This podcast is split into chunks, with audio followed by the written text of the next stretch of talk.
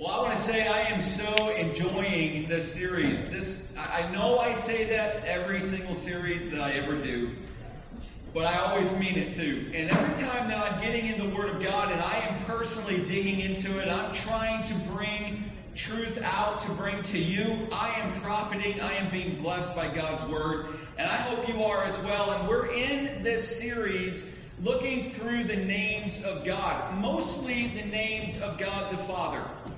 Two years ago in the summer, I did um, Summer in the Sun, S O N, and we focused on Jesus through the Gospel of Mark. Lord willing, next summer we'll be doing the Holy Spirit. This summer, it is God the Father.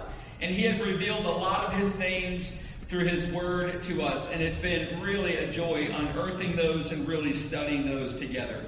So while we get going on that, I thought I would share this little story in my life as a way to get your mind around where we're going to go to, in this uh, message today. It wasn't too long ago, it was a week and a half ago. I took my two oldest sons and we went fishing with a, a gentleman in our church, and I use that term very specifically because he is a gentleman. His name is Nick DeFranco. And Nick is our church's Jeremy Wade of the hit TV series River Monsters. The guy knows everything there is to know about fishing. And he takes us up to the Delaware River, up near the Belvidere Bridge, and before long we're out in the water. The water's up to my hips, and he's got waders because he's not really as manly as the other three of us. And so we're out in the water, and um, and all of a sudden Nick starts catching fish, and he catches a pretty pretty good sized fish, reels it in, takes it off the hook, and lets it go. I'm a catch and release guy. I don't even really like to eat fish, so I'm always catching and releasing or mutilating and releasing, if you like it that way. And then he takes it off the hook, puts it back in the water, and a few minutes goes by, and all of a sudden his his rod is just bent like a U. And he brings in a fish even bigger. This one is huge. He brings it in, he takes it off, and he throws it back in the river. And my sons and I are just standing there looking at each other, praying that he stops catching fish and we start. All of a sudden, he gets his third fish. And this one's a smaller one, and he brings it in, and, and this one is far smaller than the huge one, much smaller than the smaller of the huge ones. And he says, I'm going to keep this one. And I said to him, Nick, I don't understand. Why are you throwing the big ones back but keeping the small one? And his response to me was this My frying pan is only 10 inches. All of that was true except the end. But listen, I want you to think about, about that for a moment. Now, you ready? I'm going to apply that to this sermon. And what we need to start to do as the people of God when we come to God as He has made Himself known in His Word. Too often, listen, too often, the frying pan of our faith is too small and we forfeit opportunities that come into our lives to see God work in amazing ways. We just don't believe that God could do these things. We just have too small of an understanding of who God is. So the big things that God is doing, or the big things that God wants to do, won't fit into the fry pan of our faith, and we end up passing by the miracles that we could be seeing. You see, this series, friends, is designed to help you quit seeing the size of your frying pan, which I mean by that, your own abilities to make it through a life that you can manage. That's the frying pan. I want to, this series wants to bring us to a larger understanding to see how incredibly, infinitely deep and sufficient our God really is. And today's study on the name of El Shaddai is going to show us exactly that. So let's take even a brief moment. Let me sweep all of us in. You're either in a storm of life, which the Bible calls trials, or you're coming out of one, or you're going to head right back into one. Now listen, there's only three options. You're either in a trial, you're coming out of a trial, or you're about to go back into one. Because this life is difficult. You know, I met this weekend with a friend of mine who is struggling, and it just seems like there is a perpetual struggle that he and his family, they love the Lord. But it's like you have to grab every inch of, of traction you can because they're getting beaten down left and right. Well, that's kind of what life is. And some of us are beaten down more than others, but all of us, listen, all of us have a fry pan of our faith that's got to get bigger. This series is designed to do that. Well, how can El Shaddai, the name of God that He has revealed, how can it give us a bigger fry pan of faith? Well, number one, we're going to look at two things. We're going to look at the, the wonder of His name, El Shaddai, and we're going to see the power of His name. And I'm going to slow down when we get to the power. The first part, like I did last week, I'm going to give you some backdrop on the name El Shaddai. You're going to be tempted to kind of take a little bit of a siesta, take a break, you'll come back in on the good stuff. Well, this is the good stuff. If you don't get the wonder of his name, you don't you're not going to get the power of his name. So let's really hang together and let's look at the wonder of the name El Shaddai, typically translated as God Almighty. But as you dig a little bit deeper, now this is going to freak a few of you out, as you dig a little bit deeper into the word, El Shaddai, what you find is the root word of Shaddai being Shad. Now, oh my goodness, this is getting scholastic, academic. I'm bored already. Come on, we can do this. Shad is something that's going to give a different meaning than Almighty God. In fact, 24 times in the Bible, Old Testament, the Hebrew root word shad is translated, ready? This is the freaky part, as breast.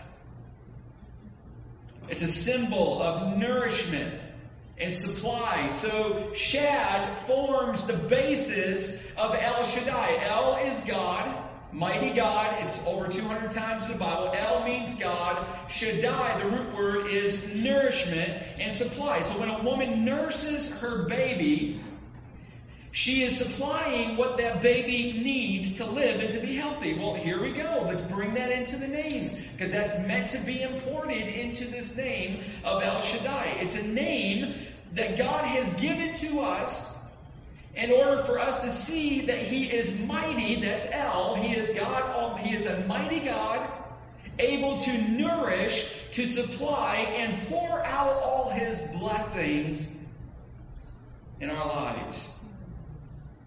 Now you're at El Shaddai. I'm going to dig it a little bit deeper. It is God as El, remember El, who powerfully helps his people.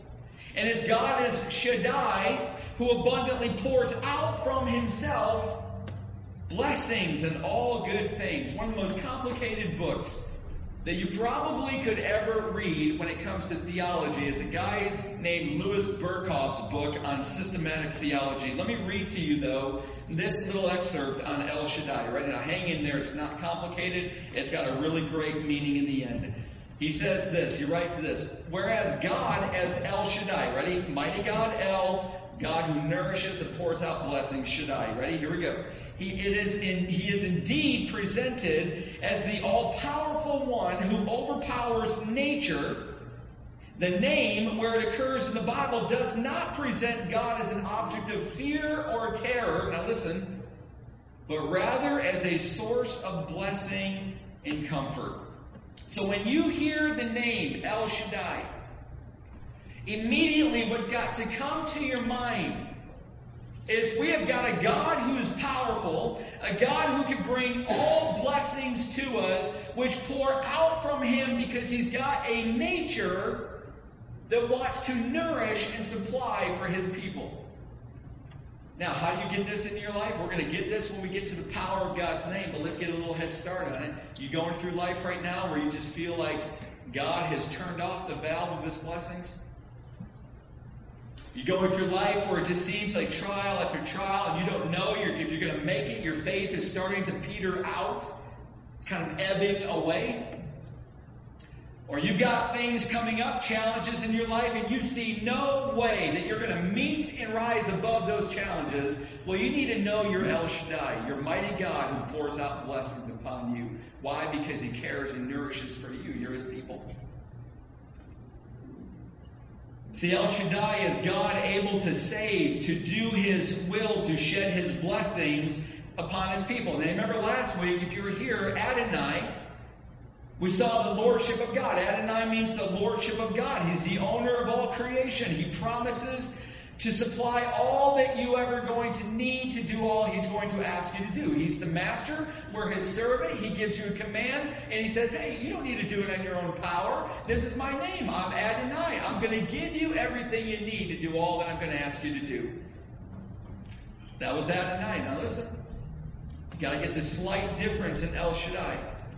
Because in El Shaddai, we see the mighty God of inexhaustible riches who loves to pour out his blessings upon his people. He loves to nurture and strengthen our faith because why? You're walking like I am in the wasteland of this world, and your faith is going to go from spring to spring, like Psalm 84 says, and in between those springs are going to come some dry, arid times, and you're going to wonder, will I make it to the next spring? Will my faith emerge? Well, El Shaddai helps you get to the spring. That's who we're going to see as we begin to look in Genesis 17. Before we do that, let me show you what Genesis 49 says. In verse 25, the God of your father will help you by the Almighty, that's Shaddai, who will bless you with the blessings of heaven above, blessings of the deep that crouches beneath, blessings of the breast and of the womb that means children. This is the God who loves to bless. That's the name El Shaddai. And this is what we're about to see when we first encounter the very, the very first time that El Shaddai occurs in the Bible. It's Genesis chapter 17. Let's get in the uh, Bibles. We're going to look now at the power of God's name. That was all background. If you don't get the wonder of His name, well, the power of His name is not going to be very transformative. So the power of His name. Let's all be in Genesis 17. If you uh, did bring your Bible, then there might be one in the pew. It's in the very first book of the Bible. Or maybe just lean over and read with somebody else. But look at what Genesis 17, verses 1 and 2 say. When Abram was 99 years old, and they lived a little older at that time of, of human history. But when Abram was 99 years old, the Lord appeared to Abram and said to him, I am God Almighty. That's El Shaddai. So look at me for a moment. When you read your Bibles, you're not going to see in English the name El Shaddai. What you will see in the Old Testament is Almighty, that's Shaddai, or God Almighty, that's El Shaddai. El is God, Shaddai is Almighty, God who loves to pour out blessings and nurture. So I am God Almighty. I am El Shaddai. Walk before me and be blameless, that I may make my covenant between me and you and may multiply you greatly. This is the first time this name ever occurs in the Bible. God is showing us something. He's going to show us three things. Number one is this God is the promise keeper because God is the promise maker. So God is the promise maker and He's the promise keeper. Let's get that right into our minds. Let's drive it in there like an anchor pin. God is the promise maker. He loves to make promises. Except that unlike oftentimes, unlike us, God is always going to keep the promises he makes. Now, now look at me for just a moment, because you've got to get this. I want to sear this into your soul. God has never made a promise that he has not kept. Right. Never. In fact, the Bible says that all of God's promises find their amen in Jesus Christ. Jesus is the amen, meaning so be it. I will guarantee my Father's promises. It's my power to be the guarantee. God has never made a promise that he's never kept. Or he makes promises that he always keeps. So God is the promise maker and the promise keeper. All right, so let's flip back because you got to start in chapter 12 now. We're going to trail this through, and you're going to see let me give you a warning. You're going to see a man of God who is so famous in the Bible, Abram, who becomes Abraham. You're going to see his faith struggling from spring to spring and what God is going to do as El Shaddai. It starts at verse or chapter 12. Look at verse 1. You remember this. God gives a promise to Abram. He says, Go to the land that I will show you. And now look at the promise. And I will make of you a great nation.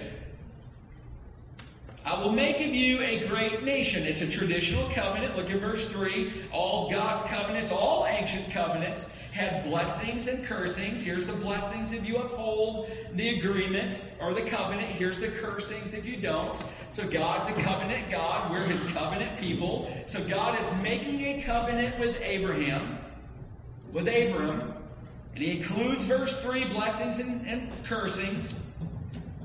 But look at chapter 11, verse 30. There's a problem here. Now, Sarai, she's going to become Sarah. Sarai was barren. She had no children. Look back at verse 1 of chapter 12. I will make of you a great nation. Well, Abram, I'm going to make a great nation come from you, but there's a problem. Your wife can't have children. Well, look at verse 7. When Abram arrives in Canaan, that's the land that God said, I'm going to show you. He arrives in Canaan. That's going to be the promised land that Israelites will settle into.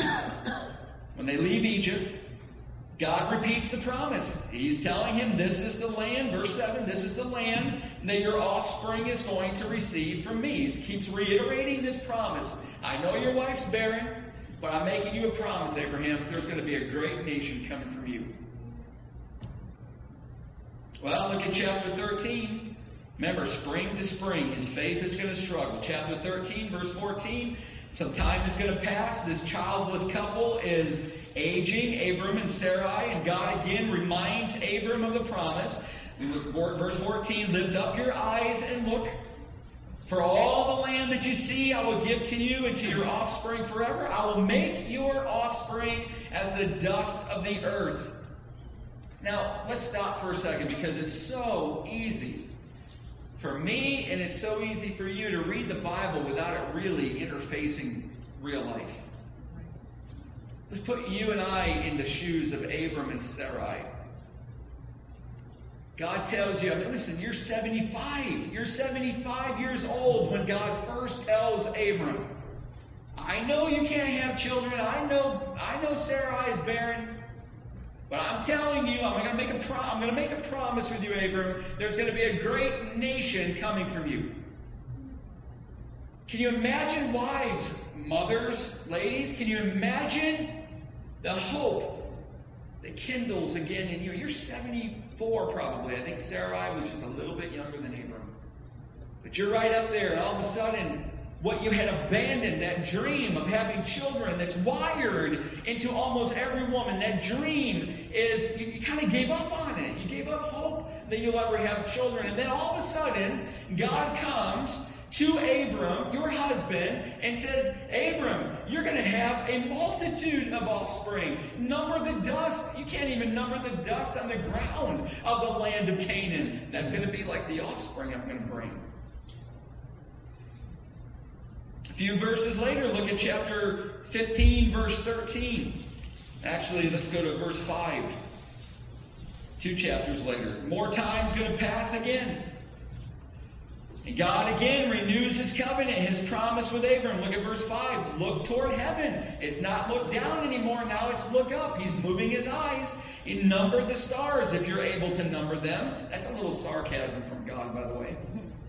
So shall your offspring be. You know what God's doing? Abram, will your faith endure the test of time between the promise given and the promise fulfilled? Now, friends, listen. Henry Blackaby, and I agree with him, says that God is always speaking. We just don't always hear him. God is a promise giving God. He loves to make promises. And some of us, perhaps years ago, well, we might have heard a call from God into ministry. We might have heard a call from God into a career. You might have heard a, God, a call from God into a marriage and into raising children, or it could be a number of things. And yet, still, that's not happened. Still, years have passed and nothing's come about, and you're starting to wonder, or maybe you, you've already given up on the hope of this. Maybe you've abandoned that dream. But like Abram, will your faith endure between the time of the promise given and the time of the promise fulfilled? Because El Shaddai will rekindle that faith. Well, let's see how he's going to do it. A few verses later, look at verse 13, chapter 15. Again, he's strengthening Abram's faith. Why does he keep telling him? Why does he keep telling this childless man that you're going your offspring's like the dust and the stars? Or verse 13, know for certain that your offspring will be sojourners in a land that is not theirs. He's talking about Egypt and talking about wandering through the wilderness and getting to the promised land. But again, he keeps mentioning about this offspring and nothing's happening.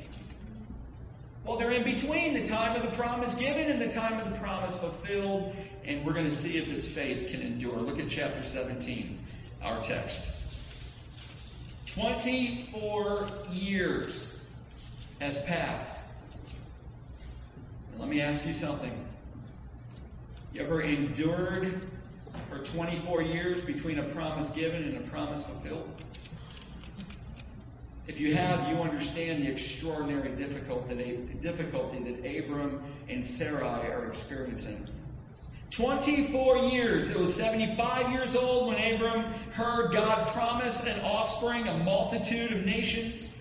This is 24 years later, still no children. Abram is 99. Sarai is old. She has no child. And God comes to Abram saying this I am God Almighty.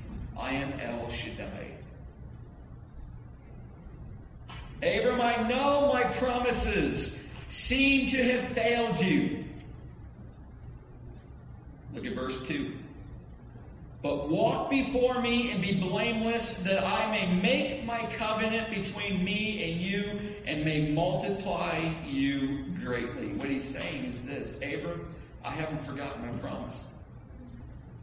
In the age of your body and the age of your wife's, they are not hindrances to my power. El is God Almighty. In fact, they are opportunities for my glory. Have you ever looked at trials as opportunities for God's glory? That's really what they are. Because you've got Satan who loves to test us, like he did to Job. And the only purpose that Satan had was to prove to God that Job's faith will fail. But you can flip that coin to an almost near or an exactly opposite trajectory because you've got God who says, you know what, I'm going to bring a trial in your life because I'm going to prove to you that I can sustain your faith. You got Satan who wants to prove that your faith will fail, and God who wants to prove to you and others around you that your faith is real and it will persevere because Jesus is the author and the perfecter of your faith. I haven't forgotten, Abram. I know it's been 24 years. I know the pain in Sarai's heart. As everybody around her is having babies, except for her. But trust me, and I will pour out my blessings upon you, for that's my name. That God puts a deposit down on this promise. Look what he does. He changes Abram's name to Abraham. Now, what you might be asking, well, how is that putting a deposit? Well, Abram, the name Abram means exalted father. But Abraham means father of a multitude. So God himself changes Abram's name from exalted father to father of a multitude in order to underscore and guarantee the promise that he made 24 years earlier. It will soon be a promise fulfilled. See, El Shaddai is the promise maker. And no matter what twists life makes, he is the promise keeper. He's never made a promise that he will not keep. So, Christian, is there a calling that you have received from God? Have you received a promise from God at one time? A time is passing and your, your hope is ebbing away. Do you feel that God's blessings for you have dried up and given out. Listen, you got to open your eyes to the name of El Shaddai. Look through that window and see the nature of the mighty God whose promises he always fulfills. He is a nurturer and a sustainer. You know what? Almost always, when I start to work people through the distance between the time between the promise given and the promise fulfilled, listen, almost always I can start to show them God's been renewing that promise. You're just not seeing it. There's markers along the way. He's showing you wait. Don't give up. Because I've never made a promise that I haven't fulfilled. See, in Adonai, last week, we saw that God will give you all you need to do all that He commands you to do. But in El Shaddai, we see the fountainhead of those riches, the all sufficient God who, according to Ephesians 3, is able to do far more abundantly than all that we ask or think, according to the power at work with us. It's the mighty power of El that will do all that we, beyond what we could possibly think or ask. I think if you're thinking of prosperity theology, well, you don't know El Shaddai because he's not ever made a promise that he's going to give you a lot of money. Because a lot of money doesn't really do it for God. He owns the cattle on a thousand hills. Listen, if he's giving you money, it's only because he's going to reach into that, that hand of yours to divert it to people who are in need. That's it. You're a shareholder. Meaning that he's given you the money so that you can share it when he tells you to. That's Adonai. El Shaddai is, I'm the one that pours out blessings. So I'm going to reach in there and I'm going to take that and I'm going to divert it and that's going to be a blessing to that person because they don't know how they're going to pay their bills next week. And they're going to see El Shaddai working in my in their life, their life, and it's going to be expressed through you. That's the power of El Shaddai. That's what it means to be a shareholder, is that God gets to bless people through us. That's an amazing privilege. But Abram and Sarai were about to learn an absolutely crucial and critical truth. Point number two God's promises can never be accomplished in our own strength. He's never made a promise that he's not going to fulfill, but those promises cannot be done in our power.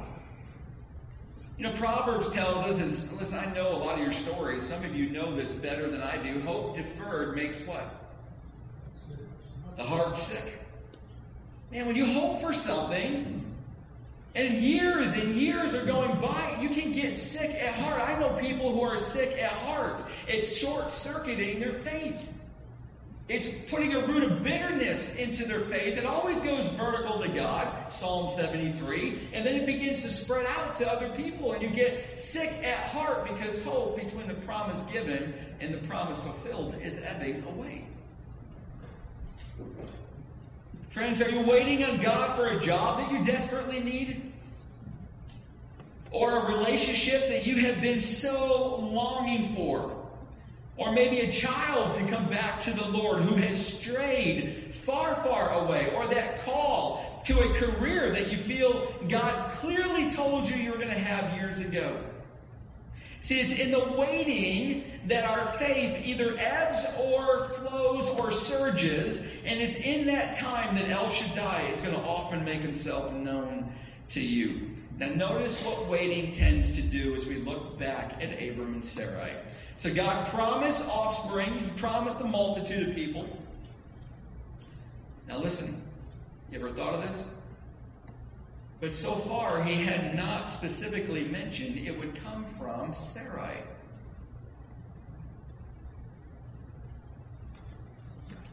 Now watch what happens.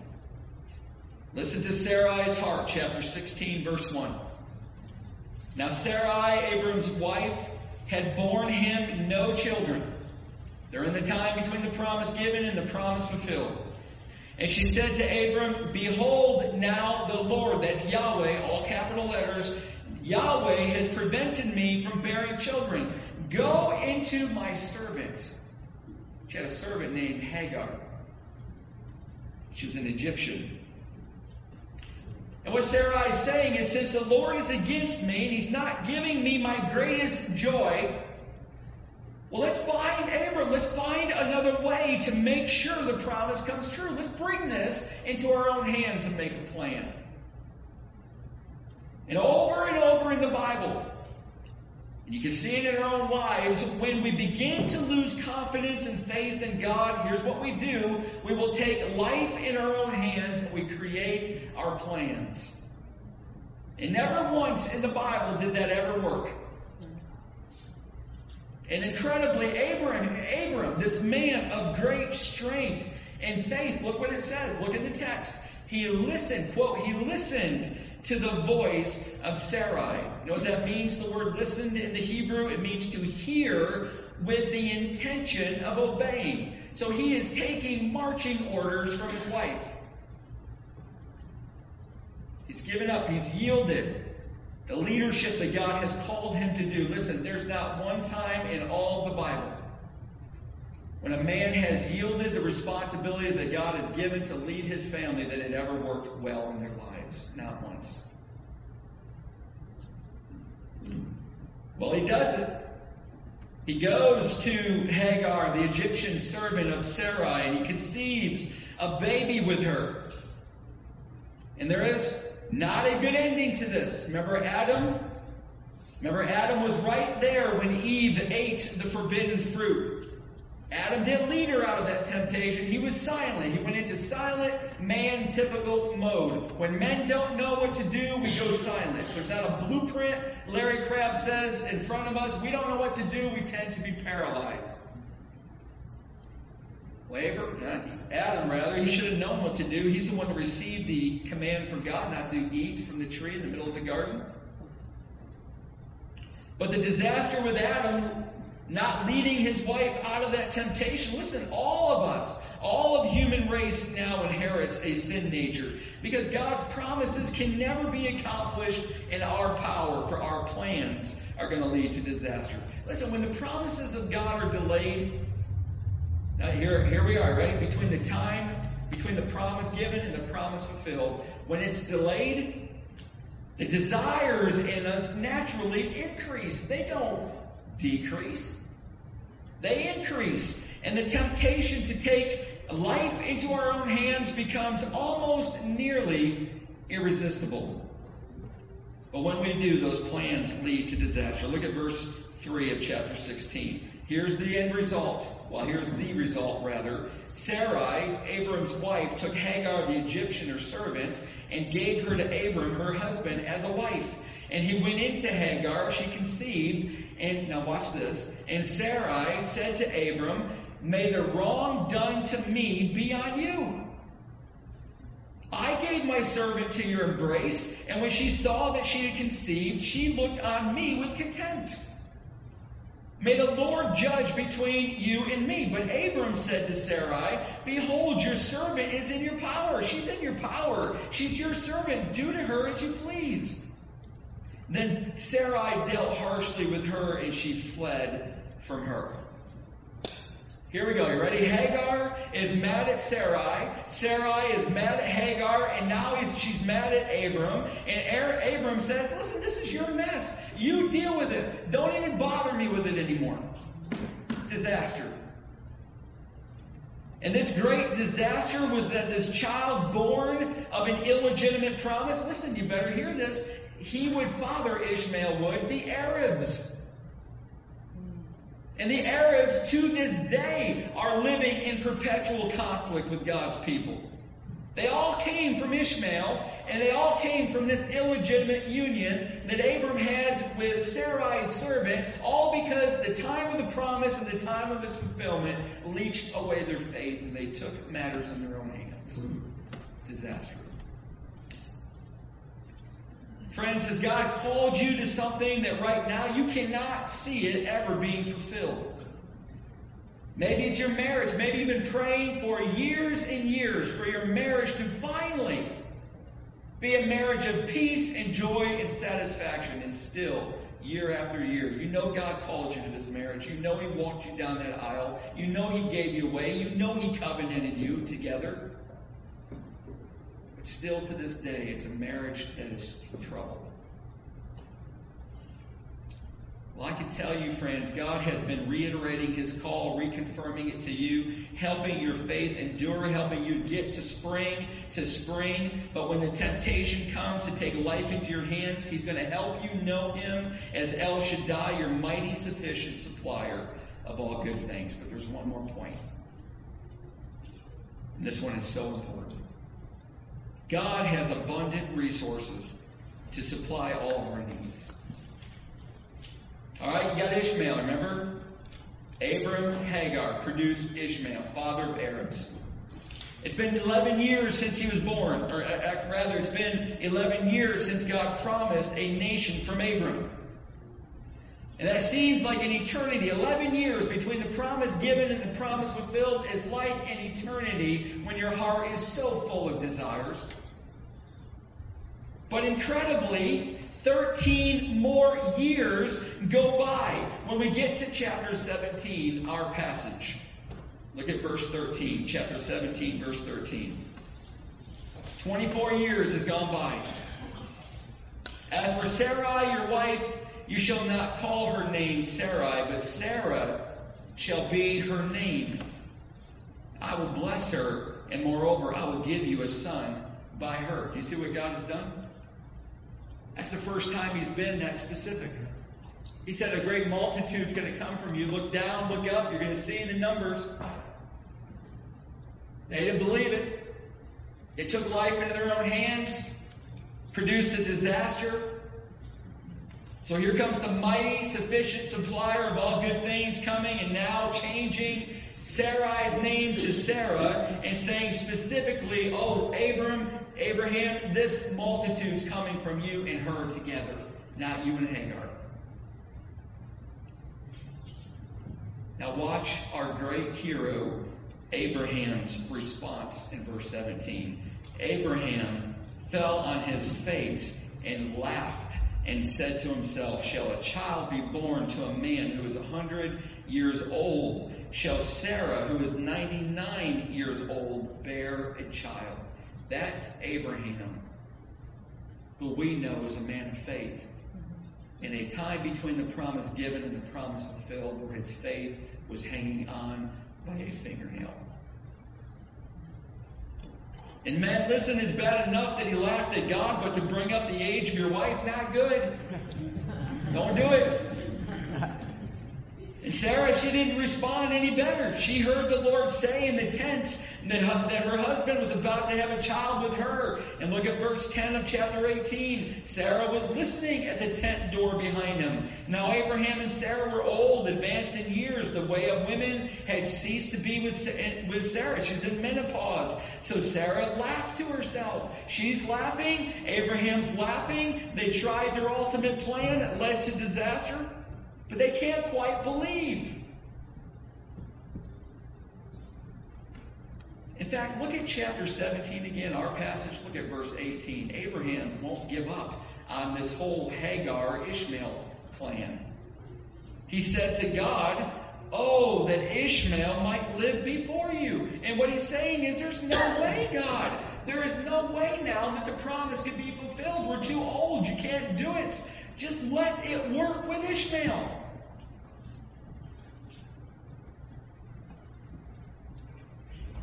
Lord, we found another way. Just use that one. Because your way is simply not possible. But the promise making God is the promise keeping God. And he replies, No, no, Abraham. But Sarah, your wife, shall bear you a son, and you shall call his name Isaac.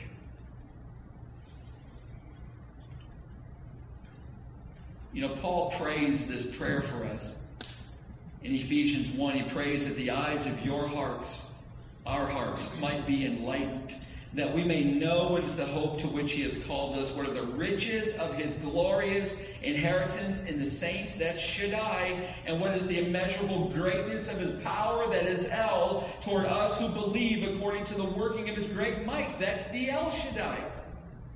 And Paul says you got to get your eyes open to it because you're not going to see El Shaddai with your natural eyes. It, those are eyes that God must open, and He will open them between the time of the promise given and the promise fulfilled. And often when your faith is just about out. And how do we experience that? How do we experience the power of El Shaddai in our lives? Well, the psalmist tells us in Psalm 91 He who dwells in the shelter of the Most High will abide in the shadow, here's El Shaddai, of the Almighty. I will say to the Lord, that's Yahweh, my refuge and my fortress, my God, in whom I trust. There's four names for God in that passage. Amazing, isn't it? You've got Yahweh, you've got Elohim, you've got El Shaddai, you've got Most High, which we're going to see in future sermons. Listen, do you see the simple truth expressed in these verses? Do you want to experience, Christian brother and sister, the blessings of El Shaddai? Well, the psalmist says, then you've got to shelter in the Most High. You've got to abide in the shadow of the Almighty. Well, how is that possible? How do you abide in El Shaddai? Is the greatest truth in all of the Word of God. Because the answer to that, how do you abide in the shadow of El Shaddai, is answered in John chapter 15 by Jesus himself. You ready? Here's what he says I am the vine. You are the branches. Whoever abides in me and I in him, he it is that bears much fruit. For, for apart from me, you can do nothing. And Jesus said the two verses later, if you abide in me and my words abide in you, then ask whatever you wish and it will be done for you. If you're abiding in Christ, you're walking with him and he's giving you the desires of his heart, meaning God's desires are replacing your desires. Listen, you can ask God for anything because what you ask will come from the desires he's given you. And that's the power of El Shaddai. He's the mighty God who will pour out all of his blessings as you walk with him, and your desires are his desires.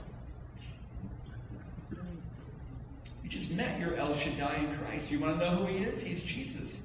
He's fulfilled in Jesus. He's the spiritual water to the woman at the Samaritan well. He said to her, You drink of this water, you're never going to thirst again. Your soul will be quenched. Well, Jesus, the El Shaddai, is a bread from heaven. He's going to satisfy anybody that comes to Him. You're not going to have an empty tank in your heart that leaks out the bottom anymore. And if you're going to know God is El Shaddai, then you've got to have a personal relationship with Jesus Christ. Abide with Christ. Know Jesus. Obeying Him in all things and enjoying that relationship. And He will bring you, Christian brother and sister, from spring to spring, even when your faith is beginning to ebb. He will renew it. Listen, as we draw to a close, I'm almost done. Let's go back one more time to Abraham and Sarah. Their names are changed.